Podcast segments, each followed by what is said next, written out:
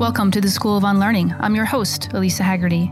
I've always believed in the power of questions. They create a gap, a space where we pause and begin to challenge the world around us.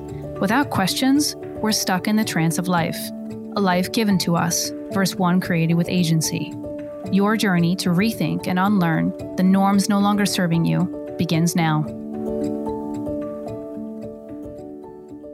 Elisa Haggarty, welcome to the Process Podcast. We are actually, before I hand the mic over to you, we are doing here. So we are actually on each other's podcast right now, or at some time in the future we are going to be. But I would like to start by welcoming you to the Process Podcast. Um, you know, thank you so much for reaching out on social media. Uh, I think we have a lot of things in common um, in the space that we work and in the people that we serve. So I'm very, very much looking forward to this conversation. But I'll hand it over to you now, Lisa. Um, perhaps introduce your podcast and who you are. Yeah, well, I'm happy to be on the Process podcast. Um, and I love a podcast swap. This is our first podcast swap, or at least mine. And um, I, I, think it's a really cool way to just get to know each other and also our audiences and and share messages that matter. Um, so I would say, welcome to my podcast, The School of Unlearning.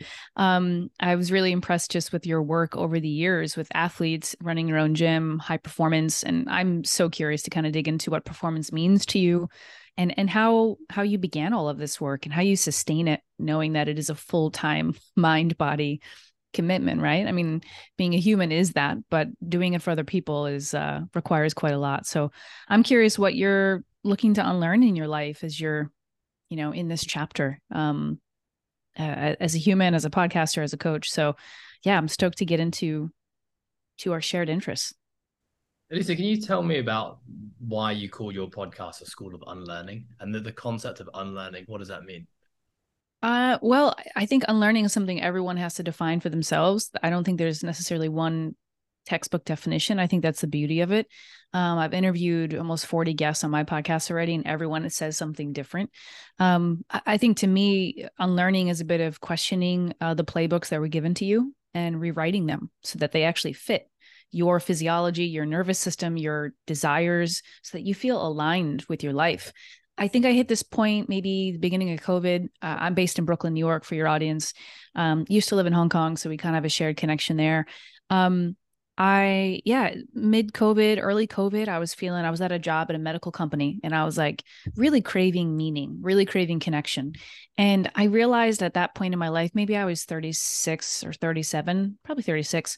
And I was like, I am like actively every single day rewriting the playbooks for relationship, how to work at a company, my relationship with money, like where I live and why, like what does success mean to me? Like it wasn't that I was never um, a reflective person or you know, that I wasn't always questioning things. But it was at this critical time where the world was falling apart. And I was like, what really matters? And I want to talk to other people because I know I'm not the only one grappling with what are we doing here on, you know, planet Earth and, and why are we doing it? You know, and that's kind of like, I was like, I think we're all basically unlearning. I think adulting is unlearning, truly. I think it's unlearning what you were fed the first 20 years of your life and um, keeping some good stuff and building upon that too. Yeah. What do you What do you think unlearning is? What's your yeah. kind of vibe with it? Well, it's interesting because I, you know, I've I've never really used the words unlearning, um, but in hearing you define it, um, there's a lot of other, I think, principles that very much align with the same concept. It's kind of like the fixed mindset and the growth mindset. Um, you know, mm. knowing that that that you can change your your situation and that we aren't set in stone and, and your past and your traumas don't define who you are and if you want to make change you can. Um, and then i guess uh, this self self growth and, and, and exploration which is kind of like you're looking you when you're looking into the future and and and trying to evolve the current you into being something else. And i guess in order to do that, there needs to be unlearning. It's a letting mm-hmm. go of the past and who you currently are in order to to open up the new and who you want to be. Uh, so I think it's actually a very nice. I, I, I, like it. I like it as just more language to explain something that I think about and talk about all the time. Yeah, I, I like that you kind of reference the past, present, future. I mean, I think, I think every kind of every day here living in, on planet Earth, I'm just like, oh, I'd never thought about that before, or I've never thought to approach someone that way or you know and so I, I I don't know where it began for all of us as humans. Maybe it's our desire for security, like our desire to have things be one way. But I just find that I think when I grew, was growing up in a small town in New Jersey, I just thought my friends were my friends and they were going to be there for life. And I was always going to love and be able to play basketball. And I was going to become an English teacher and do that for 40 years and retire. And I mean, obviously, none of that happened, you know? And so I think there's this sense of like when you're young and you're forming your, your, your sense of identity and safety in the world, you just think things are going to be a certain way. And yeah, you get to adulthood and you, you really get to reckon with change and uncertainty. So was there was there a turning point for you? Was there something like radically that changed your life that made you become even more the concept of unlearning? Um I mean, I think what got me into the work. So my background is in education. I was a high school English teacher uh, for four years, and uh, along that path, I just kind of thought I would stay in that role forever. I loved teaching. I loved kids. I loved uh, literature and stories and people. Right seemed like a no brainer to me. Um, but when I was 22, uh, I got in a really bad car accident and I was hit by a car. I was riding my bicycle and I had a really bad concussion. And uh, yeah, I went into a phase of really extreme anxiety and depression. You know, I think of back then, though, that was like 17 years ago. We didn't know a lot about concussions. And so they just kind of were like, drink a Gatorade, rest for a couple days, and you'll be fine. And that was not the case. And so I learned at that ripe young age with basically a bruised tailbone and a brain that was basically just like concussed, like truly like really out of it, right? I, learned that I had to really create my own healing path. You know, Western medicine was like, take medications forever. You know, you're done, toast. and I was like, wait, what? I've never even, you know, I had sports anxiety, but I never had anxiety and depression. So I really had to go out there, I felt, and and fend for myself and fight for myself. And so a college coach of mine, she called me and I was in tears and she sent me a book. And it was a, a book on Buddhism, um, which, you know, I, I dabble in, I practice in, I, I kind of respect all world religions, right, in some way. And this book was called When Things Fall Apart. And I had never learned or thought about letting things let letting the pieces be on the ground and be a little bit broken and like sit in the broken energy of heartbreak or an injury or your life turning around. So i, I really had to build my own resources back then. And that's when i began to unlearn mental health. I began to unlearn relationships um, and I kind of created my own world you know at that point so, so can I can I ask, you know, when picking up that book and starting starting the unlearning process, what were some of the massive contributors that were adding to your anxiety? Well, like in my personal life, you mean? Yeah, yeah. At that point in time, you know, you, you had this concussion. Yeah. Start suffering from anxiety. It, what were the things? Totally. I mean, I think it was just I had just finished playing college basketball, so I had a team. I had these group of people, these coaches that were there with me every day, and then you're thrust into the real world, right? Where unless you're on a team or have an organization that you're with, you you're kind of navigating life alone again in some weird way. Um, I also was was realizing more about my sexuality. I realized I was gay, I was a lesbian, and my family didn't know that. and so I just, I really couldn't hold it in anymore. And I think with the concussion and all the anxiety and depression I was feeling, I had to let them know. Like I was going through some other type of change that I had been withholding from them. And we know, I'm sure all of it, everyone listening here knows the energy drain that withholding brings. It's truly exhausting to keep something in. And so it was sort of this crisis, right? It was like they say a perfect storm. And I thought, well, I have to tell them. And of course, they were very loving and supportive, really for the most part. You know, a little shocked, but um, you know, they they did they took care of me the best they could. But there was a lot of factors there. It was heartbreak. It was going through my first breakup that same week during the car accident. I mean, it was gnarly. You know, I was I was kind of like I looked up at the sky one day and I was like, yo. Uh, I think the universe loves me. I'm pretty sure whoever's running this show really loves me, and they wouldn't put me through this if if it wasn't for my growth if it wasn't for my betterment and i had to believe that in order to kind of get through that that year of my life so. You know you, you know you're talking about um holding things in and how exhausting that can be. Yeah. Where are you at in your own life now when it comes to holding things in? Are you are you a completely open book? Oh um I mean, I think what we have what like sixteen to 100,000 thoughts a day, you know, and and beliefs and concepts and ideas that we're whirling with every day. So I think I reveal, I'm learning to reveal. So I think of it like as withholding, you know, when we withhold uh, a feeling, a thought, a belief, This is part of the work I do in conscious leadership. When we withhold, we project and then we um we lose connection. And when we choose to reveal, and that is an art, it's totally a skill, right? To like reveal consciously, not just dump on people. When you reveal, you own your story and you get to connect with yourself and the other person, hopefully, but definitely with yourself. So with me, uh, yeah, I I'm a lot more blunt, um, but I, I, am very lovingly blunt, and I put a lot of thought into the things I share with people. And um, yeah, my it, it definitely is a shift for me in the way that I operate. I say no a lot more. I'm like, no, I'm not going into Manhattan. I'm not doing it on a Saturday night at 10 o'clock. I'm going to stay home and take care of myself. And I think that is sort of part of my learning process is like really listening to my body and being like, what what do I need right now? So. Mm-hmm. Yeah what what do you what comes up for you when you think about this idea of withholding and revealing? Like uh, these are terms that uh, i'm using but they're pretty universal concepts. Like what do you what comes up for you? Yeah it's interesting you talk about that. I, I literally just put a post up maybe just a couple of weeks ago talking about kind of where i'm at now in my life when it comes to sharing uh, things that i would have deemed to be more personal and private in the past um, mm-hmm and I guess the the crux of the post was, you know, for so long I lived. There was two parts to it. Number one was that I wasn't actually consciously aware of the way that I felt most of the time. Mm. So I hadn't created yeah. a connection with my thoughts, my feelings, emotions, and I can I can relate a lot of that to the way to the environment that I was brought up in. Uh, you know, mm-hmm. an open speaking family that talked about our hard things. We were a grit your teeth and get the job done type thing. And as a result of that, yeah. was just years and years and years and years of of um, emotions and feelings that were swept under the rug and never mm. really never really addressed. So and much sweeping. Yeah, so much sweeping. Um, yeah. And then you know, getting to a point in my life where I realized that was who I was, uh, and I wanted to actually start to connect with some of my feelings and my thoughts and my emotions because I could see that it was having a it was having a negative effect on my relationships. It was having mm. a negative effect on my ability to lead my team. Mm-hmm. Um, yeah, and create meaningful connections with them. Uh, and I guess like I was subconsciously realizing that it was creating a lot of distress in me.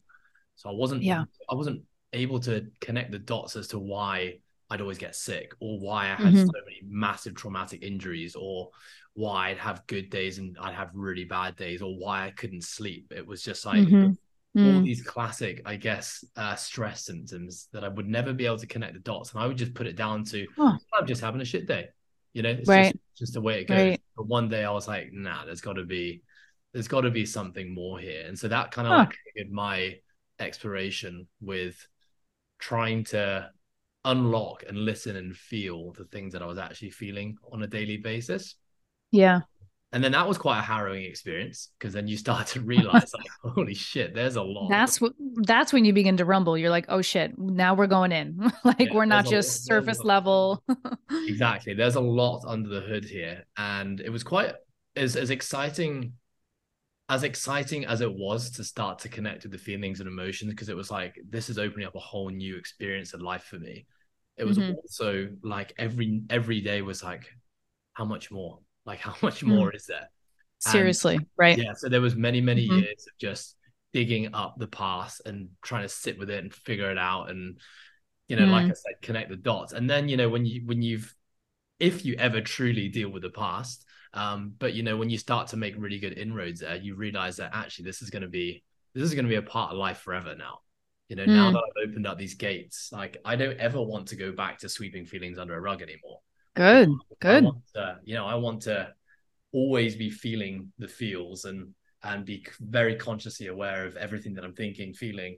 Um, and then, and I guess the next crossroads is, okay, now that I'm aware of what I'm feeling, and I'm aware of the thoughts, I'm aware of the traumas. What do I do with that now? Like, do I just yeah. myself? Um, yeah. Be aware of it, or you know, is there another part to the piece which is if I start sharing this, maybe it's through a journal to start, maybe then it's speaking to my close friends and my family. Maybe it's then starting a podcast one day and actually being able to talk about these things with a global platform and not worry about that's right. what the world might think. And I guess that's where I'm at now and I have been for a number of years now, which is like I don't I don't want to. Sh- I don't want to keep anything in. You know, like it Yeah. feels Yeah. better for me to yeah share things out loud. Um, Yeah. yes, like I definitely feel resistance sometimes. Sometimes there's something where I'm like, I don't, I don't know if I want to share this. Should I share this? And then yeah you lean into it. And you're like, all right, I'm going to try it, and it always nine nine times out of ten feels a lot better, and I feel myself progressing as a human, as a human being. You know, so I guess that, in in respect So- to the question, that's where I'm at. Yeah. I have so many questions, Ed. A, um, can you tell my audience that who's just met you now, just where you grew up? It, it sounds like you grew up in a house where feelings and expression was not necessarily, um, you know, first and foremost. So, where did you grow up, and who were some influences that, uh, you know, inspired you to kind of be who you are today? Yeah. So I mean, I grew up in Hong Kong, um, and that's where I am now. That's been home forever, and I very much associate Hong Kong with home. Um, I have two amazing parents who did absolutely everything they could to raise myself, my brother, and my sister to be the best people we could be. Um, they have interesting stories. You know, both of my parents grew up. Um, you know, they weren't born into affluent families. Uh, they have, I wouldn't call it a rags to riches story, but you know, they worked very, very hard at a young age, didn't go to university, put themselves into the business world young and just kind of grinded, grinded their way through the ranks and Mm. got to a point where, you know, they were in their own eyes, and I think in many people's eyes, very successful business people. Um, they both very much embodied exercise and health as a part of their well-being. And I think just Mhm. that those two things combined, like a, a tough upbringing with hard post-war World War II uh, parents, um, grew into a world where, like, you know, you've got to grind to the stone and and make yourself something.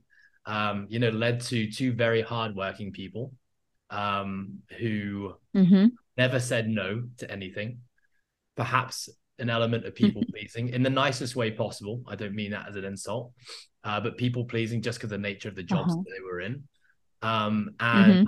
you know, as a result, in the way in the way that probably we were raised, it was like you can do anything, and it's like weakness is almost shameful. Um, boys don't cry type thing. Mm. Um, and none of these things were said. Oh, directly geez, yeah. yeah you know none of these things were di- said directly and, I- and Yeah. honestly when i when i say all this it sounds like it sounds like it's i'm i'm i'm i'm, I'm slating the way that i was brought up but actually there were so many amazing things that came from that uh you know there were so many amazing things that came from that you know that i think that led to both me and my brother having very successful sporting careers uh being able to you know be a young entrepreneur and get through some very very hard times and always persevere through it. But of course there were costs there were costs to it as well. Right. um you know the sports that we played was Yeah. we both played rugby. That was our main sport. And rugby is a very it's a very Yeah. macho sport right? We don't talk about emotions. It's all about toughness. And rugby culture which is just like it doesn't have a definition i would say. But uh, in england uh, we would call it like lad culture so lad culture is all about it's about Mm. drinking it's about sleeping with as many people as possible it's about uh, you know Mm. laughing at others misfortunes all these things again sounds crazy but that's what bonded the rugby circles you know and so that was my I mean, for 20 23 25 years yeah. Um, so I want to go back to something real quick. You said, you know, you were like talking about your childhood and you're like, oh, it sounds this way. But like I, I think both can exist. I think you can have incredible, hardworking, loving parents who were like pretty much committed to just the grind and the hustle and showed you how to do that. Like they they didn't talk about it necessarily. It sounds like they were like, I'm gonna show you how to build and, and to live in Hong Kong is no joke. Like, you know, there's so many factors there economically, socially, like it's not a, it's not for the faint of heart to live in to live and work in Hong Kong, I don't think. Um especially back then, right? And and then but also like, you know, th- there was there was something too that is important for us I think as adults to to also be like and there were things I didn't learn. I didn't learn how to express and that doesn't negate that the parents or the family wasn't amazing. I mean, I had incredible parents too, right? And and yet I didn't also see certain things. I saw a lot of people pleasing. I saw a lot of, you know, uh, struggle and conflict, but the love was there. And so I think it's important, right, for us to realize that both both shaped us. And I'm curious where you said they were people pleasers. I'm curious, did that is that something you picked up or you feel you've dabbled in over the years? 100%. Yeah. You know, my my my parents would have tell, tell us know, more. Yeah, so they they were they were very social creatures. Um so we would have every Christmas we would have, you know, 70 yeah. people invited around the house and we'd have like this big schmoozing fest where everyone got drunk and socialized and had a good time. But we would actually have these parties kind of like every couple of months my parents would host some big party at our apartment. And Hong Kong apartments aren't small, so 70 people in an apartment is is a it's a it's a tight gathering. Um, but I would always just, you know, watch my mum and my dad, my dad especially, just kind of be like the life and soul of the party. You know, he would kind of like be center stage, mm-hmm. uh, you know, with a wine glass in his hand, like going around to everyone, cracking a joke, cracking a gag, you know, making people smile. Um, and you know, I would just be an observer throughout all of this uh, as a as a young kid. And then when I got to about 40, yeah, um, I was like, okay, it's my turn. It's my turn to step into that role now.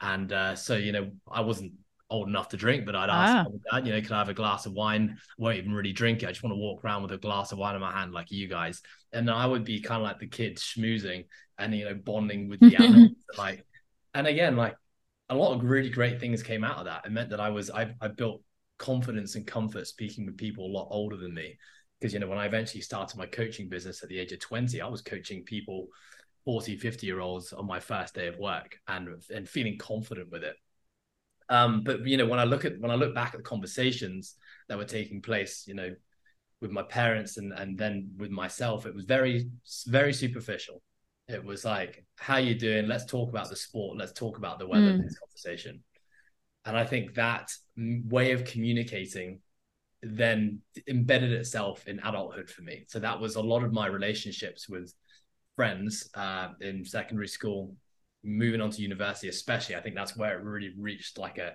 a climax for me, where I you know moved to a new country, felt like I had to like reinvent myself and build a whole new friendship connection. Yeah, very, very superficial conversation. So never really experienced deep relationships.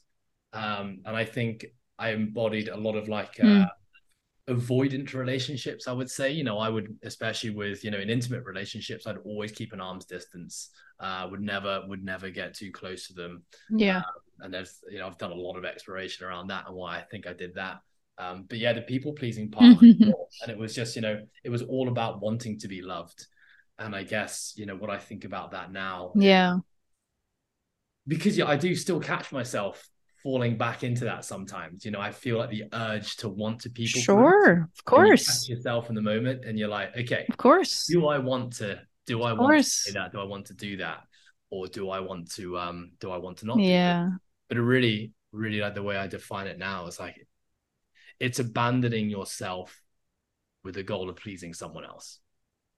And I just don't, you know, the idea yeah. abandoning oh. myself. Yeah, it's just not something that resonates with me anymore you know so, and that's only i can only say that with confidence yeah because i know who i am you know i've done i've done the work i've put in a hard yeah. yard i'm going to continue to put in the hard yards until the day that i die uh, but i have more of a clarity as to that's right am, what i believe in what my values are what are my priorities and when you know those things it becomes a lot easier to not people please it becomes a lot easier to say no um yeah. so you know i don't think one yeah yeah without the other um, so uh do you follow Brene Brown at all? I do. Massive. She's like a organizational psychologist. Yeah. Yes. Yeah. Courage yeah. over comfort um, my, one of she, my values. That's right. She um she's a powerhouse. And one time I heard her on a podcast and she said, you know, people pleasers, she goes, if we're really honest, people pleasers are liars. like they're actually just lying you know like they're sacrificing themselves for the good what, what they hope is the good of others but usually people pleasing does result in both people actually not getting what they want because when we abandon ourselves in any sort of ask or request or um, compromising our integrity, our values, which again, this is the hour by hour task of being a human. Like you don't do it once and you're set. You have to constantly practice, I think, sharpening the sense of showing up for yourself. You know, other people suffer. They don't actually get a chance to do what they need to do or really get to know you, right? Like like your partner or your friends whomever like they don't actually get to know you which is which is actually hurtful to them like you know they don't they don't get to show up for you the right way and it it's it's hard i i think that one of the things i've learned in the concept of people pleasing is that I, I generally might go into people pleasing because uh some level of fear in the room or the conversation and then I'll kind of go into a moment of freeze, you know, fight, flight, freeze, fawn. We have like a nervous system response. So I've, I've tracked myself over the years. I don't fight a lot. I don't run a lot. I'll stay in really uncomfortable situations. I've learned to do that growing up as the youngest of seven kids. I've been in a lot of loud rooms and lots of yelling. I know how to stay there, but I'll freeze and I'll kind of get real quiet. I'll show no affect and I'll kind of like look down. And eh, you know, it's very subtle. You know, no one really notices it unless they're watching me. But I've learned to observe when I go into like a freeze mode. And I, I have learned ways to work with that but but I, I people please less when i'm aware of my nervous system response to people crowds requests things you know wanting more you know um. So uh, does that how does that land for you? Do you, do you have a sense of how you respond when you feel like you're in threat or fear or? Yeah. Yeah actually the opposite to you which is funny. You know your your response is yeah freezing and going into yourself, my my natural response is like I make I guess I guess something that will one of the fears I have is the fear of silence. And what silence represents mm. to me, silence represents that I'm not interesting to the other person.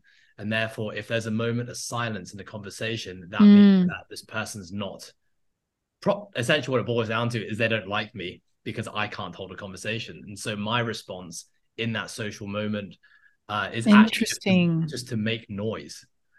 I don't mean random noises, but it's just to blabble, huh. talk, talk about nothing and everything. Yeah. Um, and you know, not even be conscious of the words that I'm saying.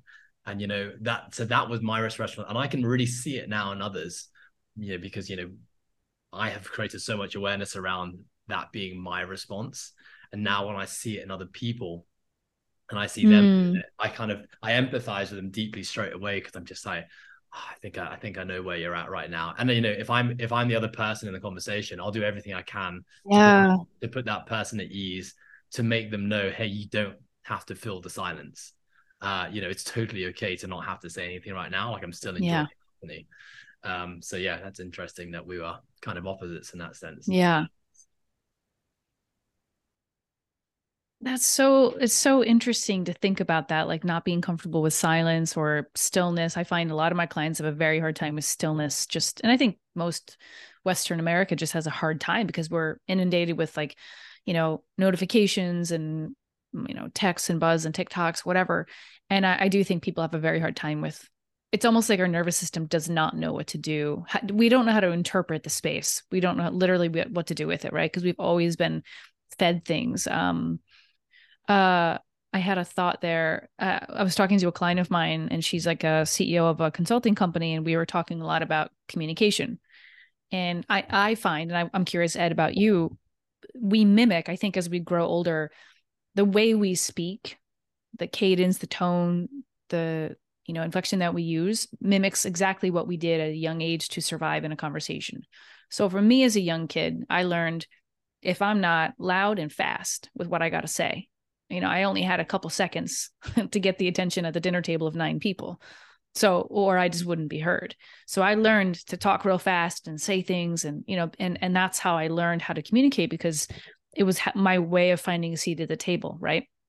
Anywho so I, i'm learning now right as i speak with and to people is to just pace myself. And i find that to be really really interesting because once you learn your literally your nervous system response to fear and then you learn how you communicate you're like oh i I did that then to survive. I don't have to do that anymore. Mm-hmm. So jumping to one of my clients, um, she grew up in a similar environment to me. And when she goes to networking events, um, you know, what do you do? Right. She kind of goes off for four minutes, just nonstop. Well, I do this and this and this and this. And we said, okay. So we, we paused, we talked about it a little bit. And I learned this from my business coach years ago. She said, she goes, just give them, give them one line, like slow down and give them one line. And I, I just I'm curious what you think about this, but with my client, I talked about this and and I said, well, I would just say I I help people reduce drama, and I would just pause and like wait for the other person to be like, drama? What do you mean? What kind of drama? and then it becomes a conversation versus like a pitch or an, you know like a, a talking at someone and i guess we're kind of traversing into this concept of communication but i think it all does relate to like again patterns we saw young and like I, i'm learning to i'm relearning and unlearning how to communicate all the time when i find i want to fill the space like you said so yeah i resonate deeply with that um i think you probably got a pretty good idea of naturally uh, the how I communicated in this world, which was, like you said, very fast, uh, a lot of words, very surface level conversation. Um, and the most challenging times now, like you said, are in those like busy, the busy room with lots of people you don't know. Um, so you don't have any deep relationships mm. when you start. Then, then it's like, okay, so how are you going to operate now, Ed? Like, are you just going to go back to that kid in the room mm. with 50, 50 adults around you and just smooth and give everyone a little bit of nothing? Or are you going to actually just try and create some deep communication? So I, I basically, mm-hmm. as a challenge every time. And the interesting thing is, yeah, just last night, I was invited back to my old secondary school. You know, I graduated oh, almost 20 years ago. And, you know, I was I was invited back to be um, mm-hmm. a guest speaker uh, at the Sports Awards ceremony, which we do, they have annually every year. And it's the second time I've done this. Uh, and I'm bringing this up because it comes to a few things. Number one, the first thing I thought about when I was asked to be the presenter and to do a speech, because one of our, our teachers was leaving after 23 years of service, a guy who had a lot of big impact on me, was okay, is this mm. really in line with my priorities? Like, I know that public speaking uh, it's a hard ask. Like, you know, you speak in front of a really big audience, like there's going to be some stress, there's going to be some nerves. Like, do I want to put that on my plate right now? Mm-hmm. Um, and, you know, I think over the last few years, I've actually said, right. said no to a lot more public speaking opportunities than I used to, just because I know, you know, it's like, does this really align with what I want to be doing? And I think mm-hmm. it's bring me fulfillment. But I said yes because, you know, this guy has just given me so much. The school had given me so much, and I felt like I wanted to give back. Um, so then the next challenge was okay, I'm going to be now stepping into the school where I'm going to see lots of teachers that I knew, lots of teachers that I don't know. How are you going to handle yourself? And and these are actually the challenges. This exact mm. challenge of being in a busy room of people I don't know is actually one of my one of the challenges that I I enjoy the most at the moment at this point in my life because it's a challenge to myself. You know, like, am I gonna? Are you gonna abandon yourself, Ed, or are Good. you gonna be true to who you really are? Um, and I think the way that I operate now in those spaces, because I think in my job, I'm a, I'm in that environment quite a lot. You know, we just ran we run a lot of athlete camps where we have 40 to 50 mm. people come to us, and like you know, there's always a welcome dinner, there's always a closing dinner. Yeah, 50 people you don't know, and you connect connecting with them all weekend is that I just ask a lot more questions and I listen a lot more. And I think that's just something I do a lot more in life. So it's less about mm. me doing the talking or me having mm. to do the sales pitch or me doing the who am I, what do I do? And I'm actually just kind of, I just ask and I listen. So I spend a lot less time talking now and a lot more time just listening to people and like learning, learn just genuinely like learning from other people. I think it's fascinating.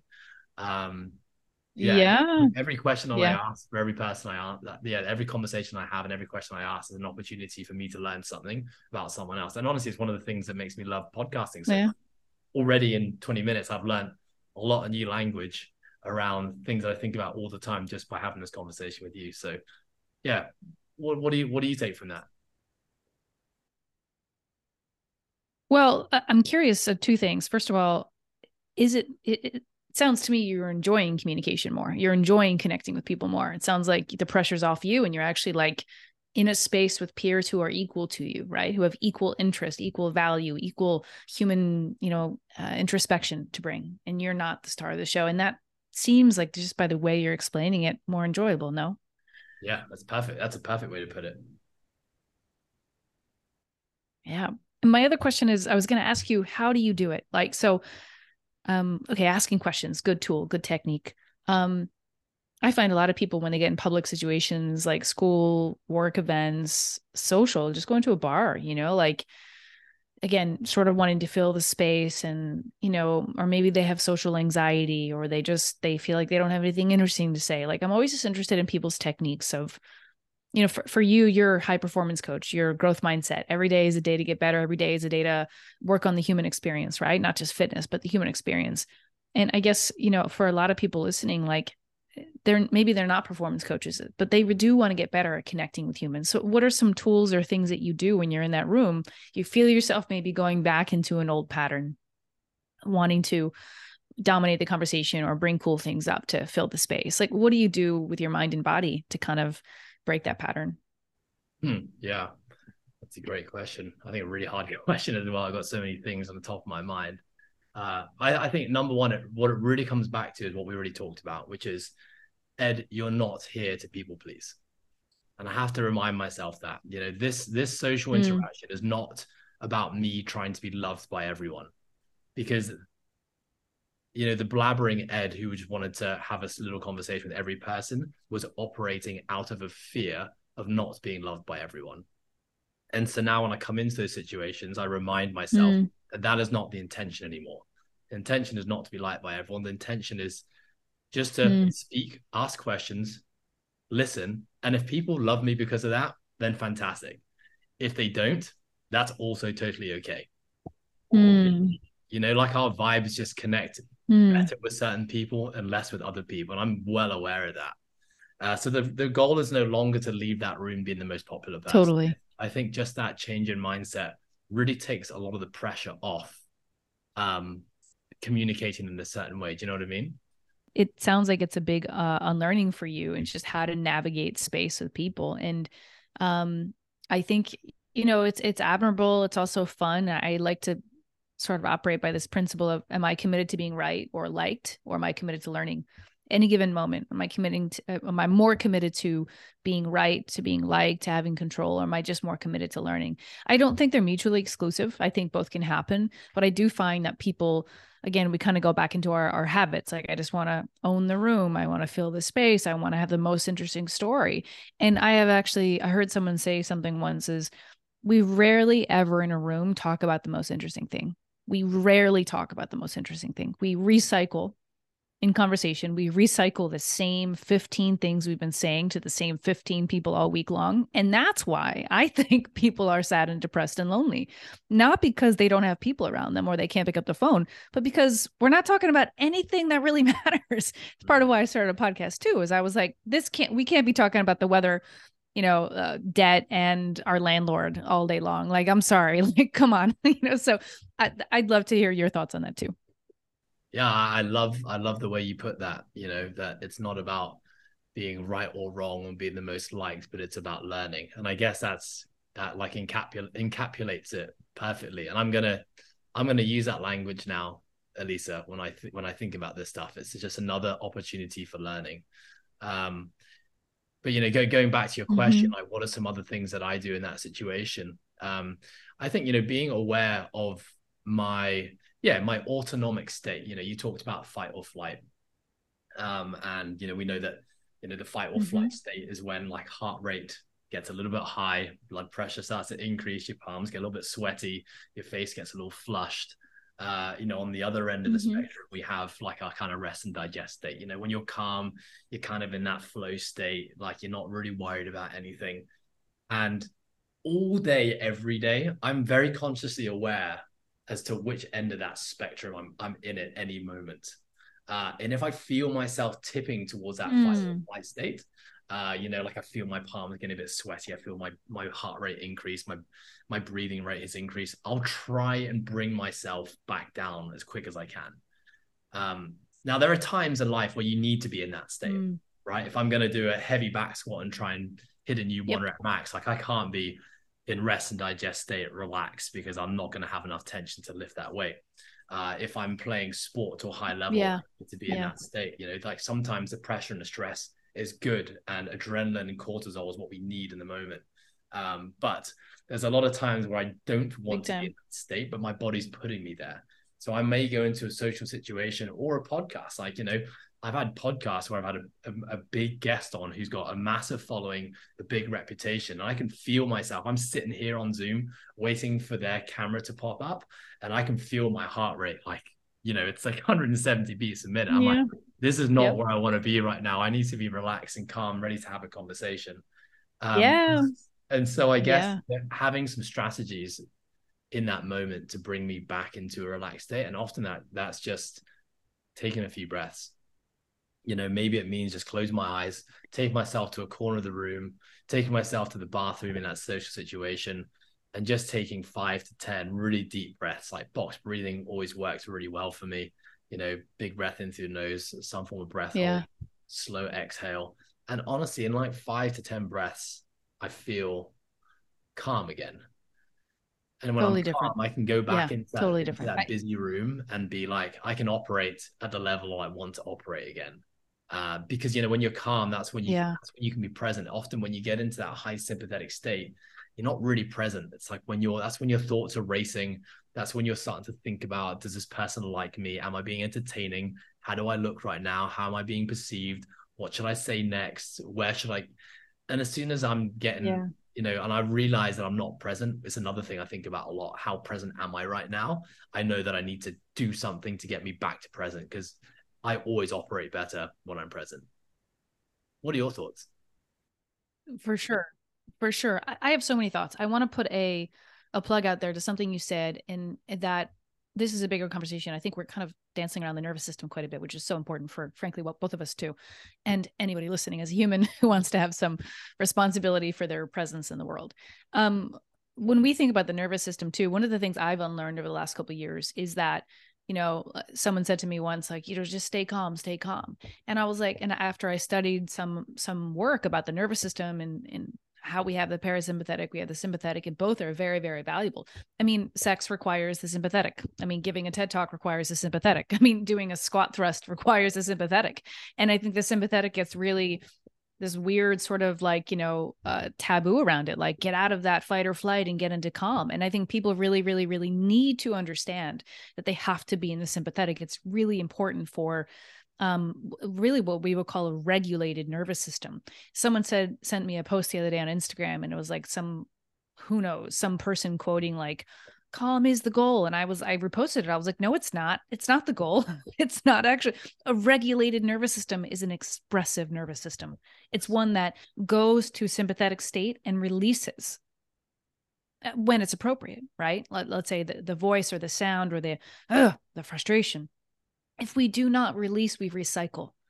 We we we actually become people pleasers.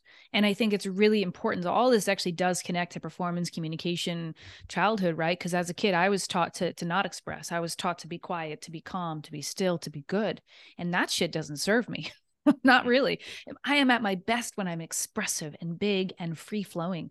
And of course, there are times, like you said really beautifully, that when I get on to talk or when I go into coaching mode with my clients, I absolutely want to be more grounded and present and alert um, and that might be a bit more parasympathetic. Depends you know uh, but i think it's really important. I also want to give a shout out while i'm on this topic to a guest of mine kimberly johnson. She wrote the book call of the wild. It's specifically dedicated to women but all humans could really de- could really benefit from it. It she talks a lot about this beauty of the titration between the sympathetic and parasympathetic and the space that we have to dance between. And I, and I just love her work so I just want to shout out her uh, her book here.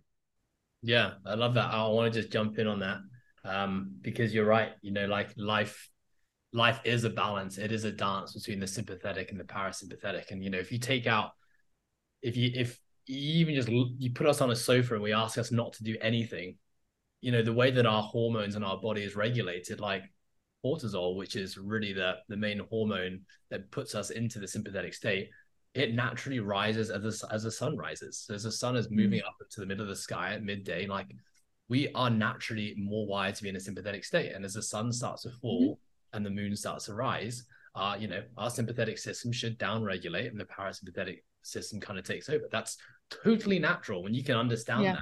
that um, yeah. and embody it, then it's like, you know, don't be scared. Don't be yeah. scared of putting yourself. And it's the same idea, you know, it's why Brene Brown's quote, courage over comfort resonates so deeply with me because it's like if you if you just choose comfort all the time and you just choose easy in your life, like there is no growth. And if you're just happy to just to exist and be the way that you've always been and, and not, you know, venture into new horizons, then okay, like choose comfort and choose calm all the time. And and that's okay. That's just not the life I I choose to live. Yeah. I'm I'm I'm gonna challenge you a little bit, Ed. You down for yeah. that? So what what I think is interesting about this conversation is the nuance of growth mindset and this concept of we grow the best out of our growth.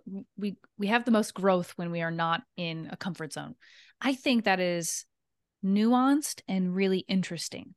Mm. And I think what people need to understand about it is the nuance. And so some from literally a nervous system perspective, a human physiology perspective, uh, some of our most amazing performances in the TED talk, the flow state, in the shooting the basketball, in the rugby, in the the dance and the drawing. That is our comfort zone. Now we didn't always get to be Olympic level. You know, when we were young, we had a we we we dabbled a little bit. We had a small growth, we had a small comfort zone, but we we expanded our comfort zone. So I, I think actually people want to expand their comfort zone. I think physiologically and psychologically, we perform best when we're in a space of safety. It, eh, let's call it psychological safety and confidence. And then I think we, we okay, we say I'm really excellent, say at public speaking, let's say hypothetically, I don't know. and I say, but I want to get a little bit better at this in public speaking. So I'm going to stay in my comfort zone of excellence, of genius, of flow and I'm going to dabble a little bit and try one thing new and I'm going to expand. So I think that the conversation in the wellness world can be blown up and misunderstood.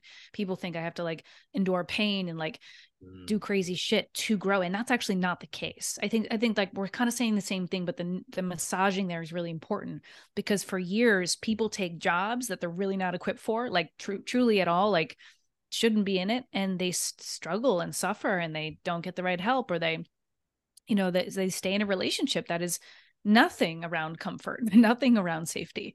And and they suffer because they think oh this has to be we we have this world where we think growth can only come with pain and i just don't agree. I mm. think it can come with both. And it's it's a bit of a language thing there but i'd love to hear what you think about that. Yeah. No i i, I 100% agree with that.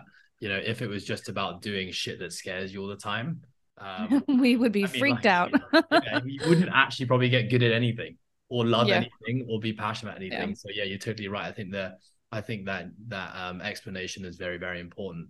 And you know, just bringing it back to my own story, like there are so many things that I say no to every day that I know are very uncomfortable, and actually because they're uncomfortable is why I say no to them. Yeah, because so, you you know where you are. That's yeah, right. I just I, you know that's just not what I want to be doing right now. And yeah, know, yeah, you're yeah. right. I want to be staying within my comfort zone. But I guess you know trying to give our you know maybe our listeners like a practical example of this is that yeah i'll, take yesterday's example the public speaking event which was okay I don't really want to do this. It's not massively aligned with the things that I want to be doing right now and where I want to be allocating my time. Um, but you know, I see this as a, it's for a really good cause, and you know, this is like this can be my one public speaking thing that I do in the next six months.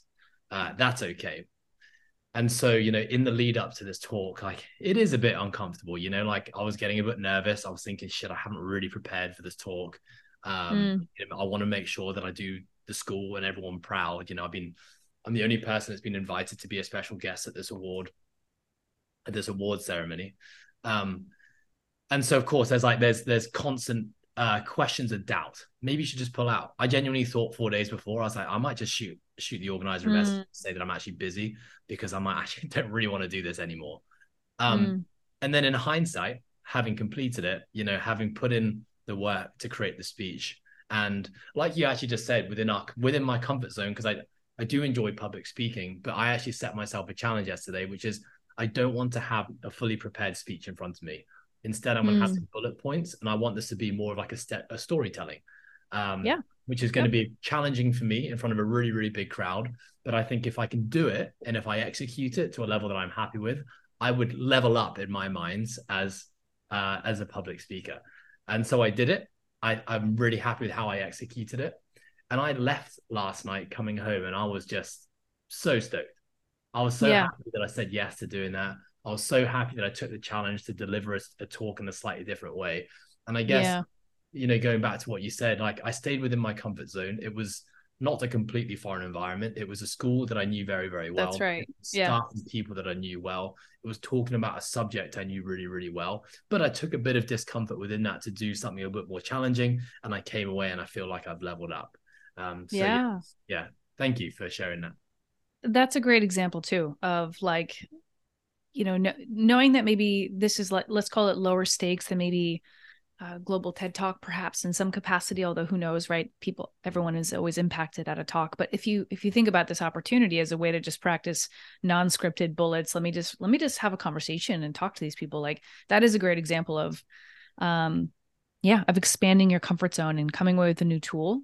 Um, yeah, that's yeah. that's incredible. So something I was thinking about when you were talking about the um, you know, the the fight or flight, rest or digest, the two sympathetic and parasympathetic states uh, and you know you what you said um, about your guests which is you know life is just this constant balancing act between the two um, and going back to what you said before that which was like don't be afraid of the stress don't be afraid of the sympathetic state you know a lot of great things happen when yeah. you're in that state Big and time. i think that's something that i that i'm very conscious of every day is trying to get that balance right so yeah. knowing that if i have things that uh, unintentionally become a little bit stressful.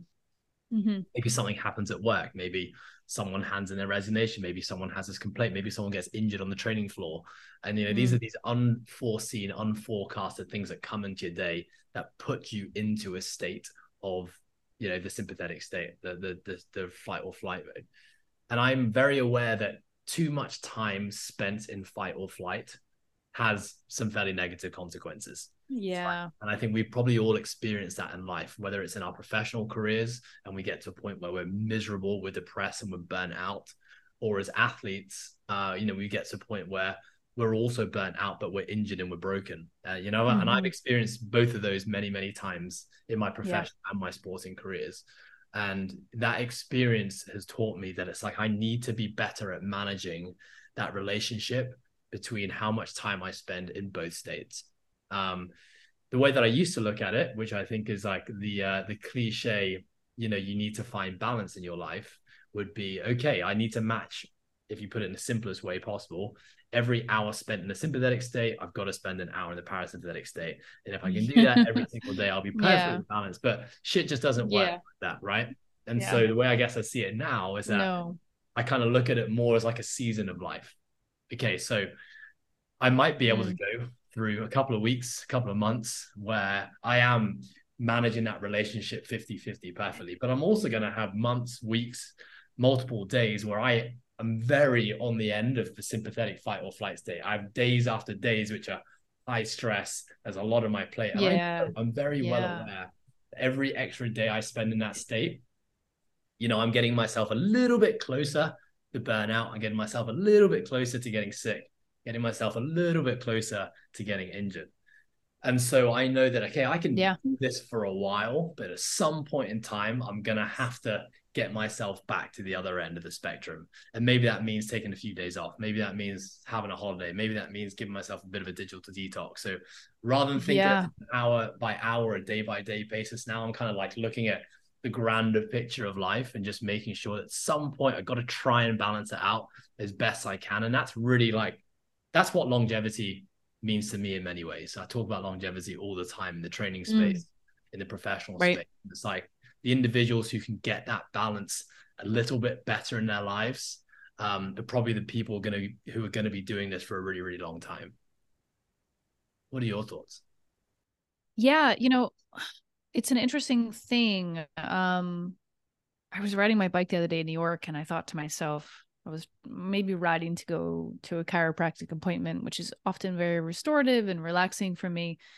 But just getting there felt stressful, you know, like cars and ambulances and beeping. And I was like, this, this feels antithetical to going to a bodywork session, right?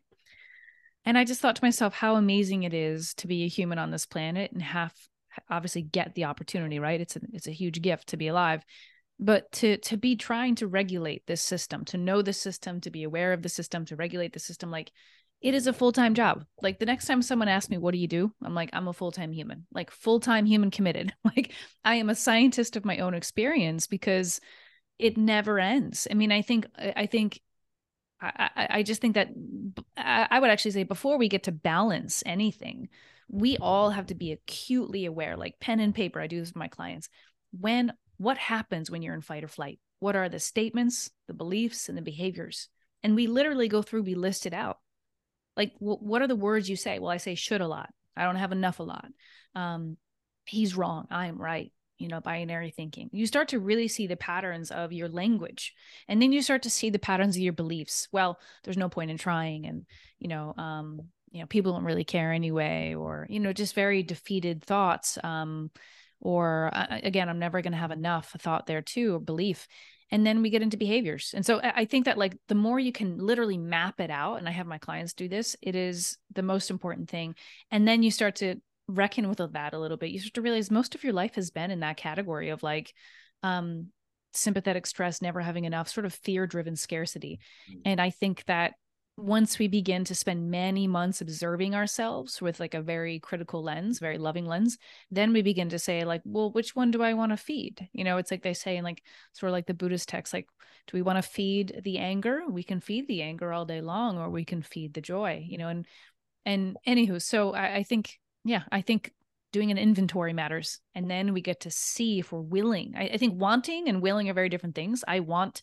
um, to work out every day. Some days i'm not willing and how do I know that? Because I didn't work out yesterday, you know? And so I think there's there's something that has to happen around self deep self-awareness that people often get to when they're sort of putting pen to paper around this stuff. So yeah. I'd love it. Can I can I ask Elisa, you know, when you're asking your clients to do that inventory, yeah, where you're asking them to write down, you know, what they say and how they act when they're in a certain state, how how do you help them become aware that they're even in that state in the first place?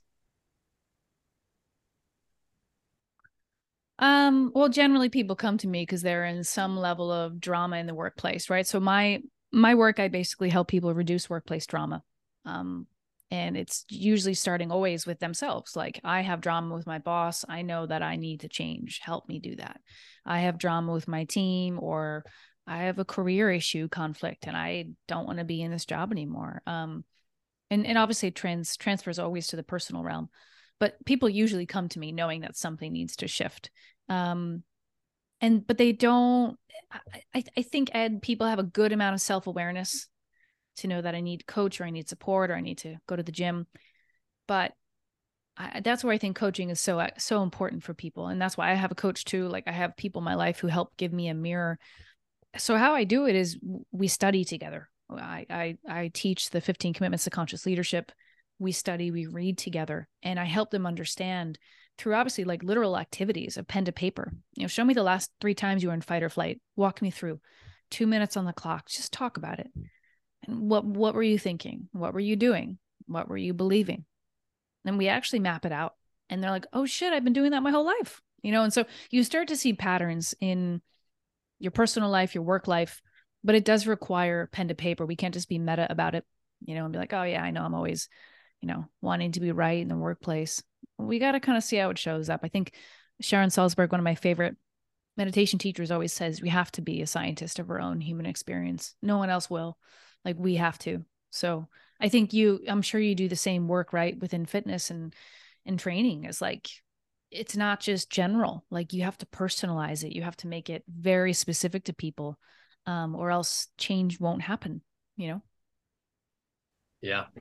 Yeah I, I totally agree. I guess at least i never really asked you what what i mean just hearing you speak about all of this you know clearly it's something that you're super knowledgeable about and very passionate about and have a lot of experience in but what what was a catalyst that that moved you from being the English teacher to being a coach of you know you, and you class yourself as you know you you coach unconscious uh, conscious leadership the conscious leadership coach. Like what brought you to this shift in your career? Yeah. Well it was that first shift when i had that car accident. I started to really embrace nutrition and mindfulness and meditation really strongly right? Because it was my main prescription for health at the time and i i was giving that to myself. And then i spent about 10 years in the realm of nutrition and mindfulness teaching coaching people. And in that time i started to work for a medical health tech startup and at the startup we were giving great care to patients really helping trans transform the way that western medicine was approaching chronic disease and i was really proud of the care we gave. But internally the employees were really in distress. Uh, lots of drama lots of uh, maybe gaslighting, manipulation, dishonesty, just like you know human behavior frankly it wasn't like this place was radically bad it was just that there was a breach of integrity you know, in most leadership positions. And I started to realize how much of an art it was to be a leader, to be conscious, to be truly genuine with your words and your actions. Like I started to realize that that is not the norm, actually.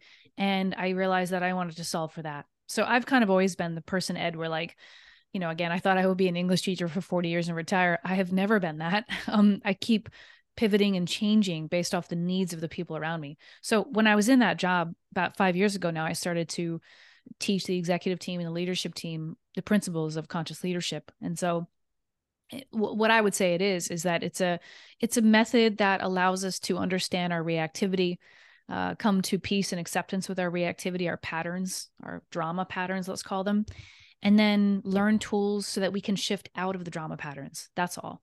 And sometimes we can't shift and we have to settle into some deep level of self acceptance about our stubbornness with our brother or our drama with our ex. You know, like sometimes we we can't shift out of the drama, but um the, the conscious leadership principles really there's 15 commitments and one of them is responsibility um, my second favorite one is feeling your feelings to completion um, and i dabble in a lot of the other ones obviously with my clients so it's it's breaking drama patterns and and doing it with more curiosity and play about the human spirit. It's not about like goal setting. It's about like introspection and really creating a life.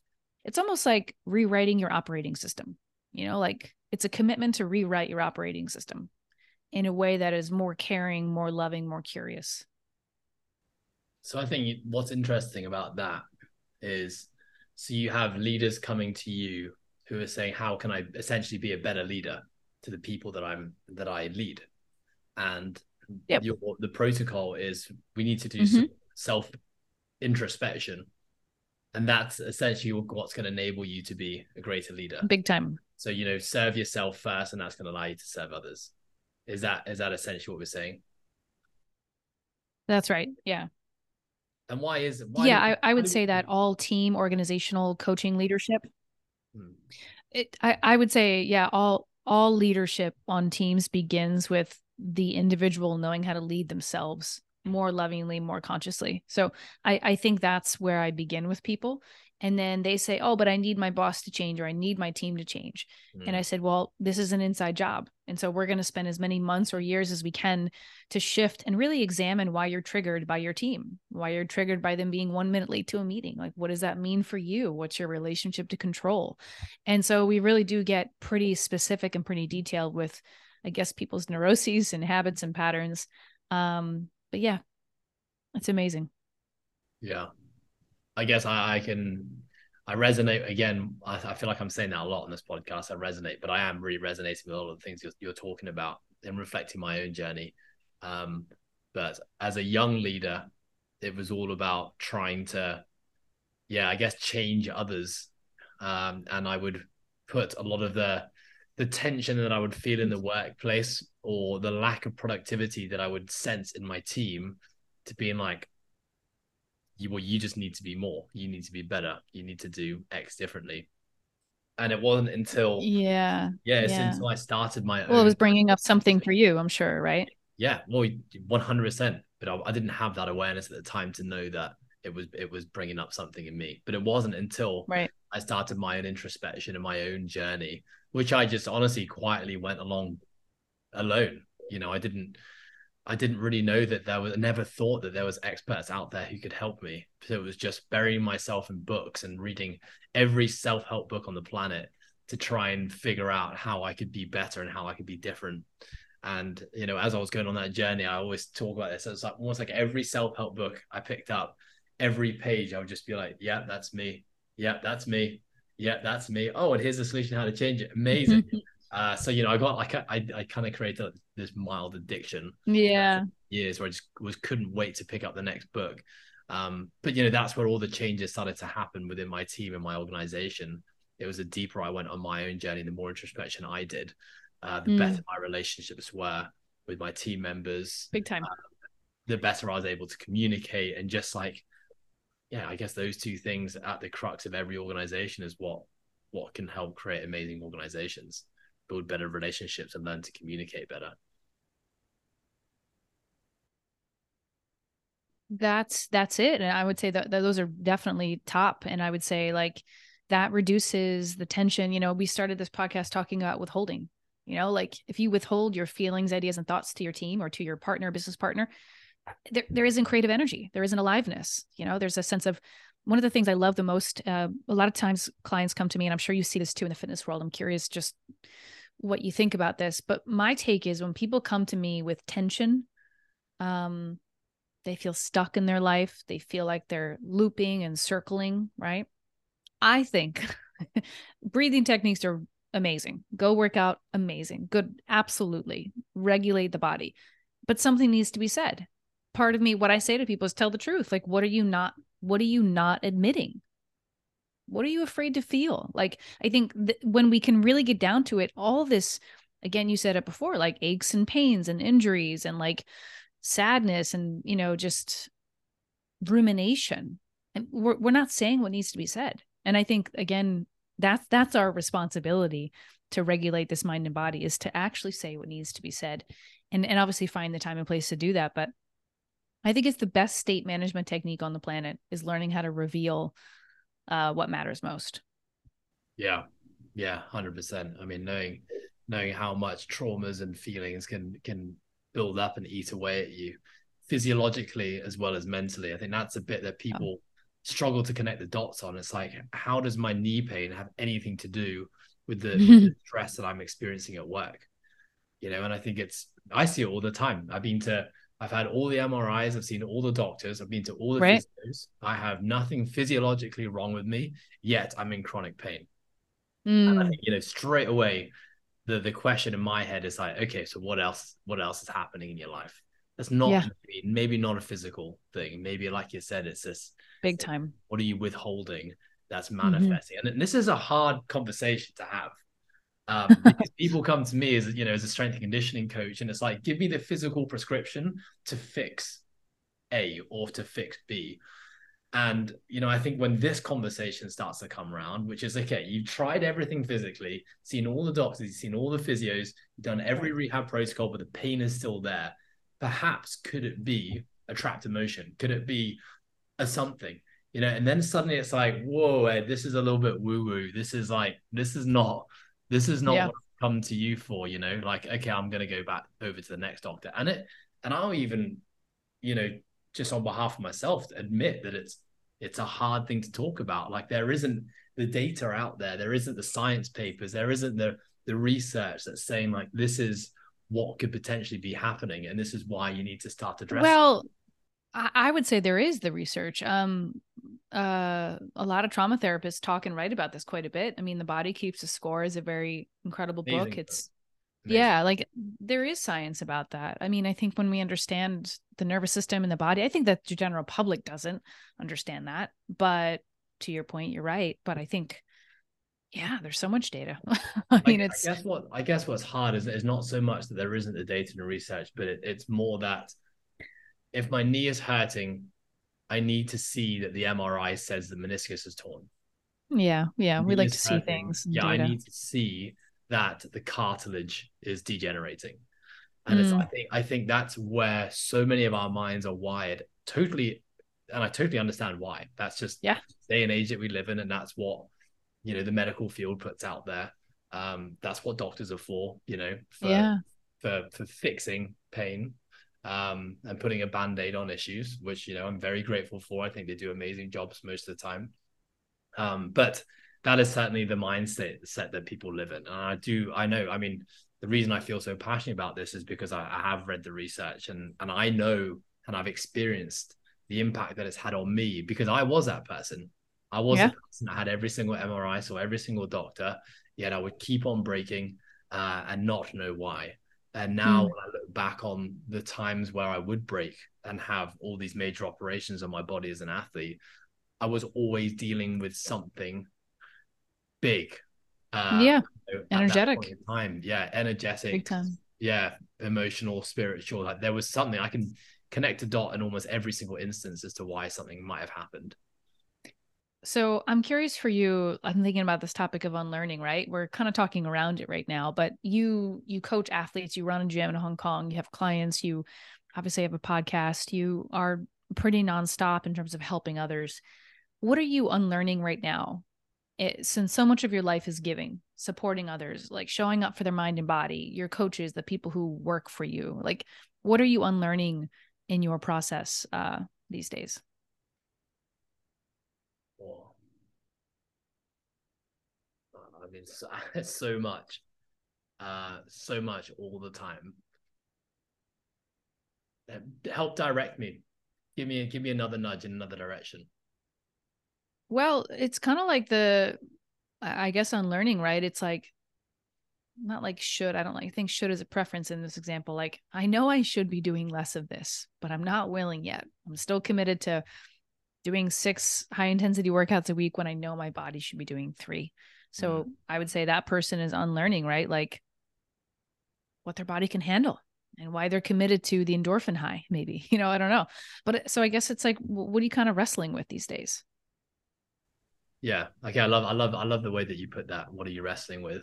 Um, I think the, the, the exercise part, I think that's worth talking about because I do speak about this a lot.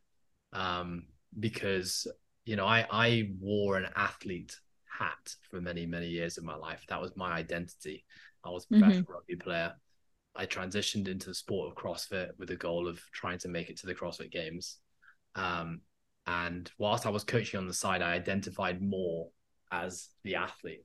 That mm. brought me the plaudits, that brought me the recognition, um, that brought me the speaking engagements. And, you know, pursuing that and obnoxiously not listening to my body ended up in me having a lot of yeah. issues.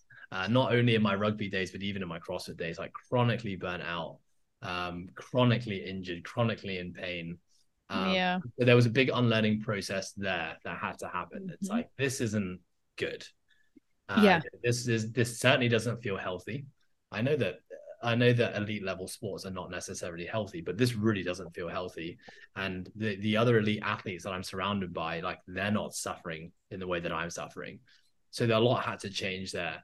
And so just on the training part, that then I then embarked on a journey of of going from basically overcooking every workout and smashing myself into the ground to then basically chronically undercooking every workout. Um, so where I'm at right now is having, you know, especially during the pandemic, where you know the priority most definitely wasn't um, my own training. I still trained five days a week.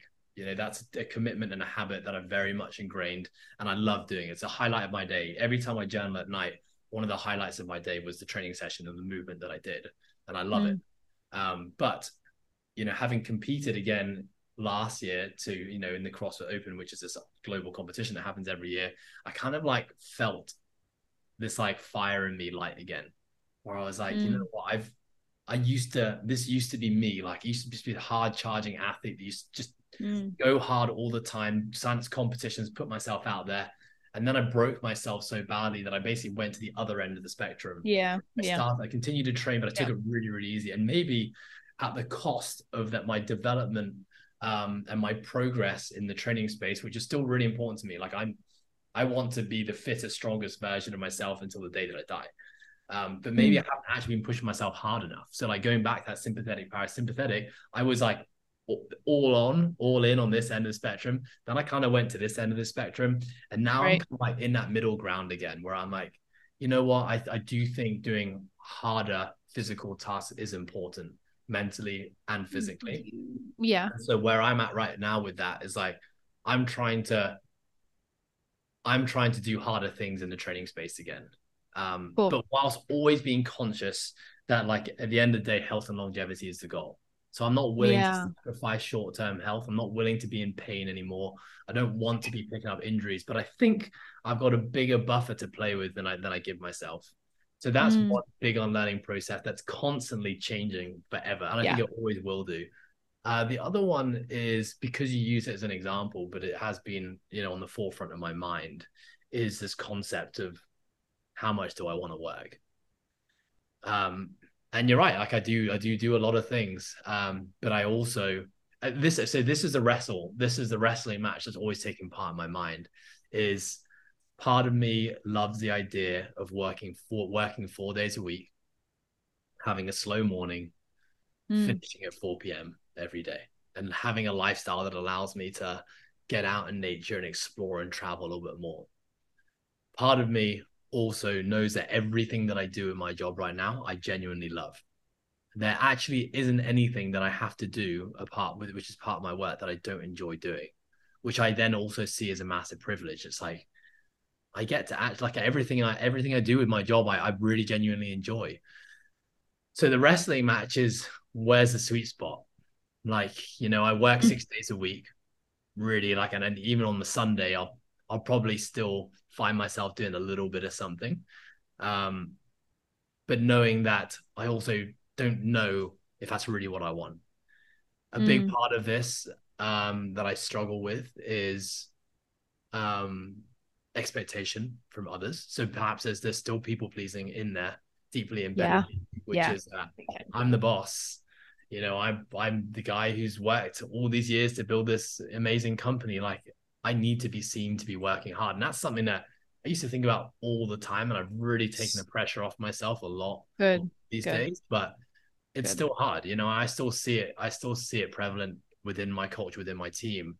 Sometimes yeah. like to make a joke and say, oh, you know, like, you know, I'm just here slaving away, I'm grinding, or I'm just here, you know, I was in at 7 a.m. and I left at 7 p.m. And I'm like, hey guys, it's such a weird we've got to cut that, you know. Yeah. It's not yeah, it's it's not about the quantity. Like at the end of the day, I say to my team all the time, it's like, I just want you to love what you do, and I want you to do things you really you're really good at doing. Now, yeah. that means you work 12 hours a day because that's your choice, then amazing. Own it. Like, I love that. But if that means right. that you want to work five hours a day and have afternoons off, like, I also love that. And yeah. 12 hour guy isn't better than the five hour guy. You just Big had time. You just you just value different things and that's totally okay i uh i love your unlearnings i resonate with both of them very much and i think that everyone here listening really will resonate with the the latter especially just just because i'm sure people in my world just thinking about how much do i work and who is it for and and how, what am i trying to prove and you know four days five days you know if you think about the five day five day work week right nine to five it was started from the agriculture system mm-hmm. farming. It was when the sun came up and went down. That's that's how we decided humans should be working 40, 50 hours a week. That's actually not relevant for most people. And with AI and all these things, it may not be necessary. And I think, um, and I actually just too empathize because I struggle too with that. I'm like, I there are days I don't have to do five hours of work. I actually said that to someone recently. I said I've had my best year in business in a long time this past year, and I said, sometimes I work four or five hours a day max. And this person, their eyes like popped out of their head. They're like, what? And I was like, yeah, like I get to be a human eh, all day long, first of all. But like, hmm. what, why did we have it ingrained in our minds that nine or 10 hours was relevant? I just think it's the most crazy, chaotic thing that I think it's capitalism. I think it's consumerism. I think it's, we got to consume more is better, bigger is better, faster is better. And I think that that's something that our we can't intellectually know. Like I think people in this podcast listening are like, yeah, that makes perfect sense. You can get done what you need to get done in 4 days. Take 3 days off to travel, volunteer, you know, build something. But it it's deeper than that. And so, I mean, to anyone listening, I, I work with it too. I'm unlearning it too and um, I'm way better at it now than I was 2 years ago. Um, but man, it's a thing. yeah, and I, you know what? I something I, I think about a lot is like one of my big triggers, and this happened yesterday, actually at, at this. I keep on referencing this this um, public speaking event that I did at my old school, but one of my one of my old teachers who I have a good relationship with, she said, "Oh Ed, you look so tanned at the moment." Mm. And I was like, oh yeah, I've actually, you know, just been on a, I had an amazing trip. Uh, you know, we ran yeah. an athlete camp in Cebu, Philippines. The weather was beautiful. Then I was coaching at the semifinals, and Korea was awesome. Oh. And she, and her comment was, ah, it must be nice living the life of leisure. And that's something that I think we deal with all the time. And immediately this trigger went off in me mm. was okay, Ed, you need to now justify that you work really, really yeah. hard and that you need yeah. to dispel. And, and did you justify? Did you go into defensive mode and justify? I didn't, but Good. I felt the trigger. I felt, and yeah. I thing that this is the thing. It's like, you know, I love the the saying, trust the triggers to teach. Um, yeah, that is one of the biggest triggers that I think I still suffer with in my in my job, which was another one. And I and I sometimes I bite on this, and then when I bite on it, I'm pissed off at myself. I'm like, Ed, mm-hmm. come on, mm-hmm. you can't bite on this. But you know, I um, and I, am going to share this story because I think a lot of people will resonate, especially with in the day and age we live in, where working at home, working from home has become much more of a thing. And truth be told, it's a Friday right now. It's 9 a.m. in the morning, and I'm going to arrive in my gym probably about 10 a.m. And that's pretty much how I start most days. I, I start at my computer desk at about 7 a.m. I do all the really hard, meaningful work that I that I need silence for because I can't do it in a busy office. And I do that in my office at home. And I love it. I love that routine every morning. But sometimes you roll in the gym at 10 a.m. and what does someone say? Oh, must be nice starting your day at 10 a.m. Oh, like you're no. It's so interesting. Like the culture of like, why don't we have a culture of appreciation? Like hey ed good job what's your morning routine like so stoked for you it like i don't know where like if it feels like first of all i think people are just mimetic entirely we just copy each other so they heard that from someone and then they're just going to repeat that from someone else yeah. and I, I think that yeah arrive at work at 10 a.m and you don't have to ever justify. You don't even yeah. have to ever let anybody know that from 7 a.m you're doing the hard work. Like no one has to know that. I think I, I think that we have sort of a weird society in that way. So um yeah it's it's I, funky I right? we, i think we struggle with that so much so i find it so hard still.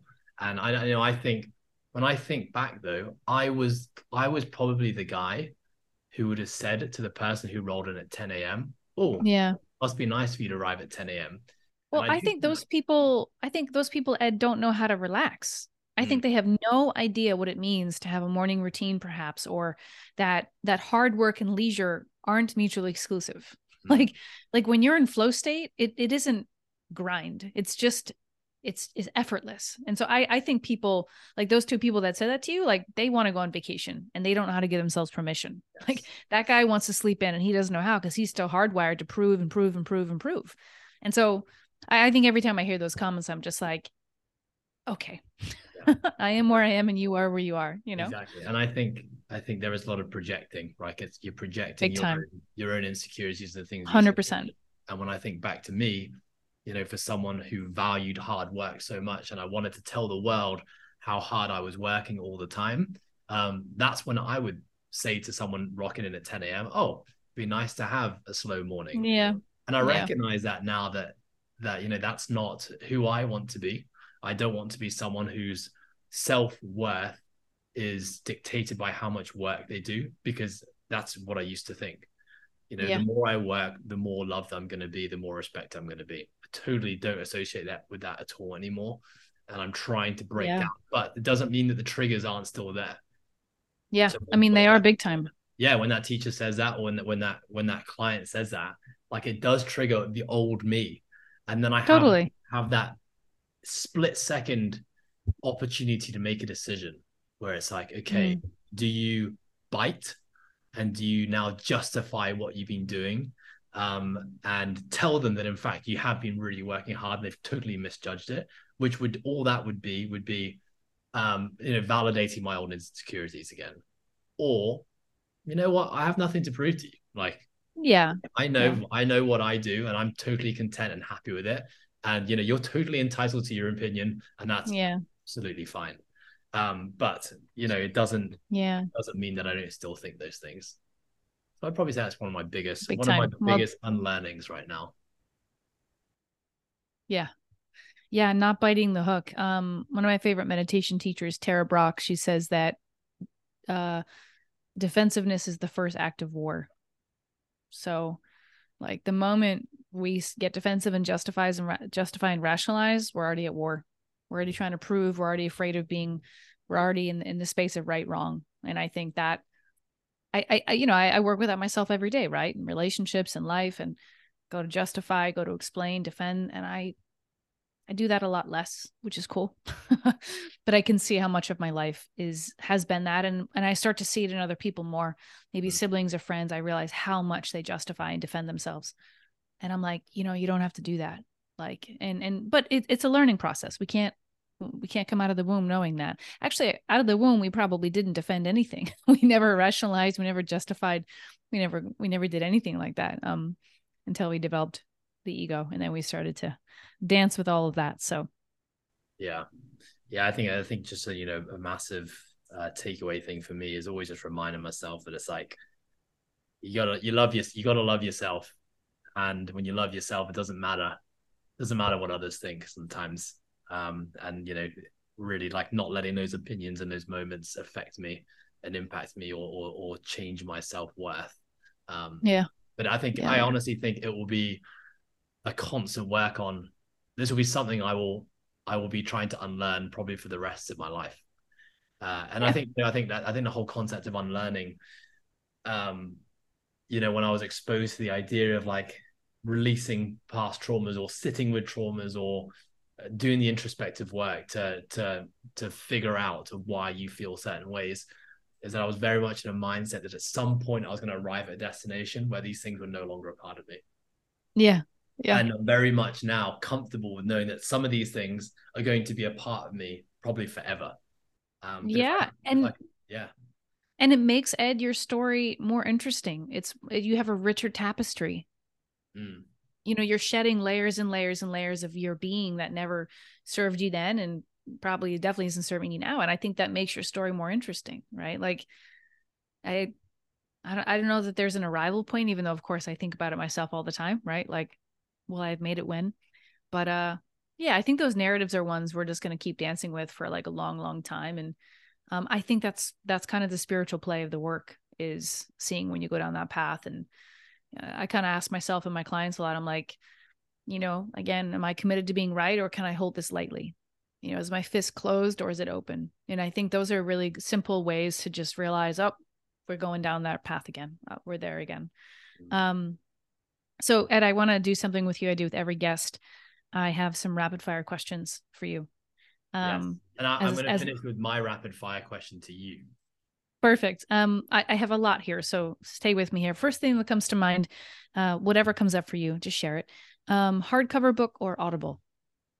Audible. Last song you listened to?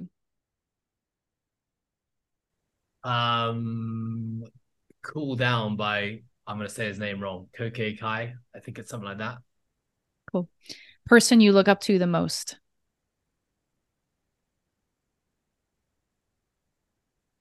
This is no longer quick fire. I know, right? ah, this is- this is hard. I'm gonna come. Ask me that at the end. Next one. Okay. Um, best leadership advice you ever heard or received?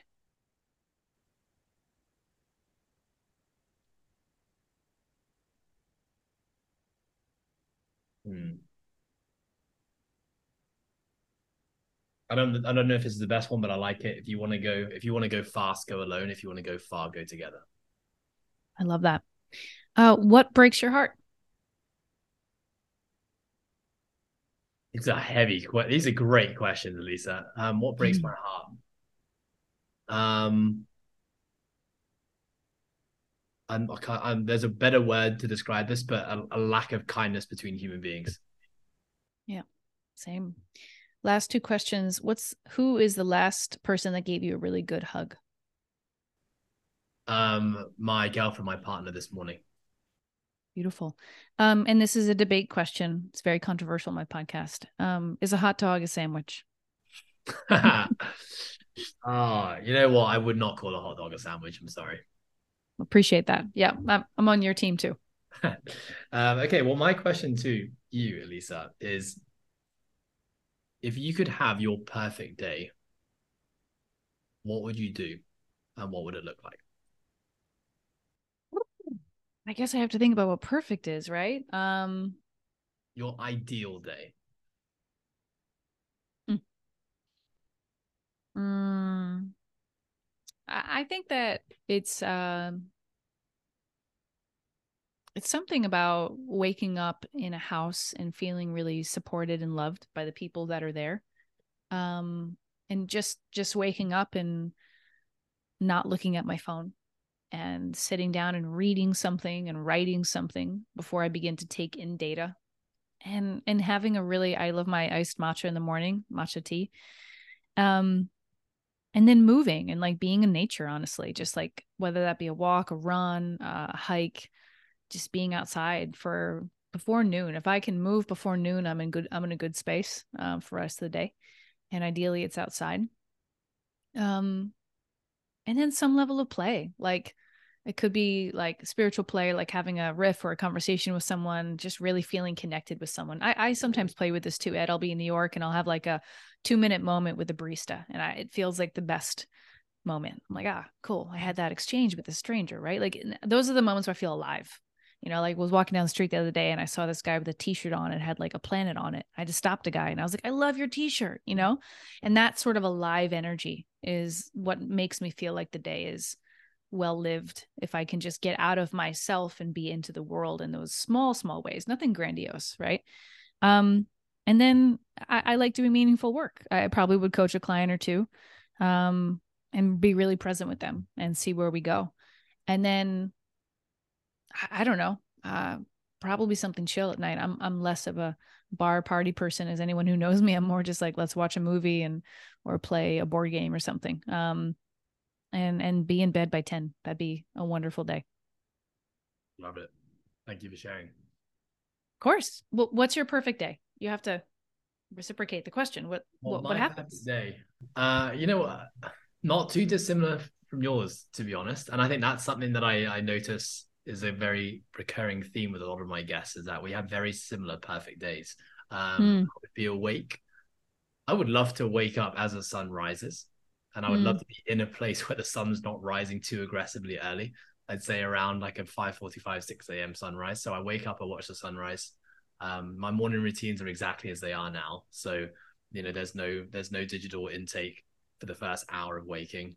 Um, it's a home cooked breakfast um, with a coffee, uh, and I'm sitting eating it outdoors where the sunlight of the morning is always yeah, whether it's on a balcony or a rooftop or, or in a garden with grass under my feet or on a beach, that would be amazing.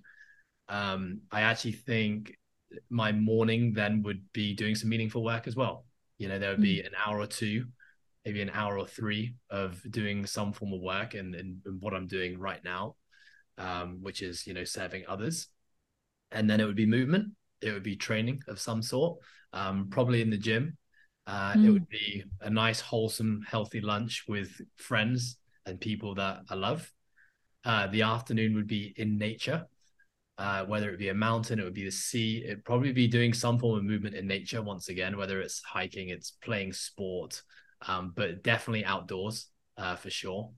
Um, and dinner with my loved ones again, and yeah, you know, meaningful conversation, no no electronics at nighttime, just being super present with whoever's around me. Uh, and then basically the nighttime protocol that I have now. Uh, and in bed probably by 8:30 p.m. That's right. Um, 8:30. My goodness. Go ahead. And honestly, when I talk about my perfect day, it's really not too dissimilar to what my day looks like now. The only things I'm missing, and I'm very aware of this, and me and my partner talk about it all the time, is we don't have outdoor space at home. So if we had a balcony or a rooftop that had sunlight on it, it would almost be, I'd almost be living my perfect day every single day. Uh, if well, we had a beach, have something to work towards now. yeah, we had a beach on our doorstep, that would be, you know, just the next level. Uh, yeah. Yeah. Wonderful. Well, Ed, it's been great to be a guest on your podcast and to have you on mine and to do our first pod swap officially. Um, and I just can't wait to see what what more you're up to with training and you know uh, growth growth mindset and just you know i want to see what your next uh, expansion of your comfort zone is too. Yeah thank you lisa and i want to reciprocate all those all those lovely words. Uh, it's been an absolute pleasure getting to speak to you. I've actually really really really loved this conversation. Uh, and when i look at my rough agenda of what we were going to talk about today i think we literally covered like two out of the eight subjects. Perfect. So that might mean that we're going to have to have a follow-up episode at some point um, For sure. I mean, self validation is its own and responsibilities are really its own podcast. So yeah. happy to, happy to. Um, but you know, love love the work that you're doing as well. Love the content that you're putting out there into the world. Um, and of course your podcast. So thank you very much for your time, your energy. I know it's getting late over there in New York. Um, mm-hmm. I look forward to our next one. 100%. Take care. Hey, friends. Thanks for listening to the School of Unlearning podcast. You can follow us on Spotify and iTunes. Be sure to check out the show notes, complete with links and insight you won't want to miss. If you enjoyed this episode, take one minute to rate, review, and share this podcast because our learning and unlearning never ends, and we don't have to do it alone.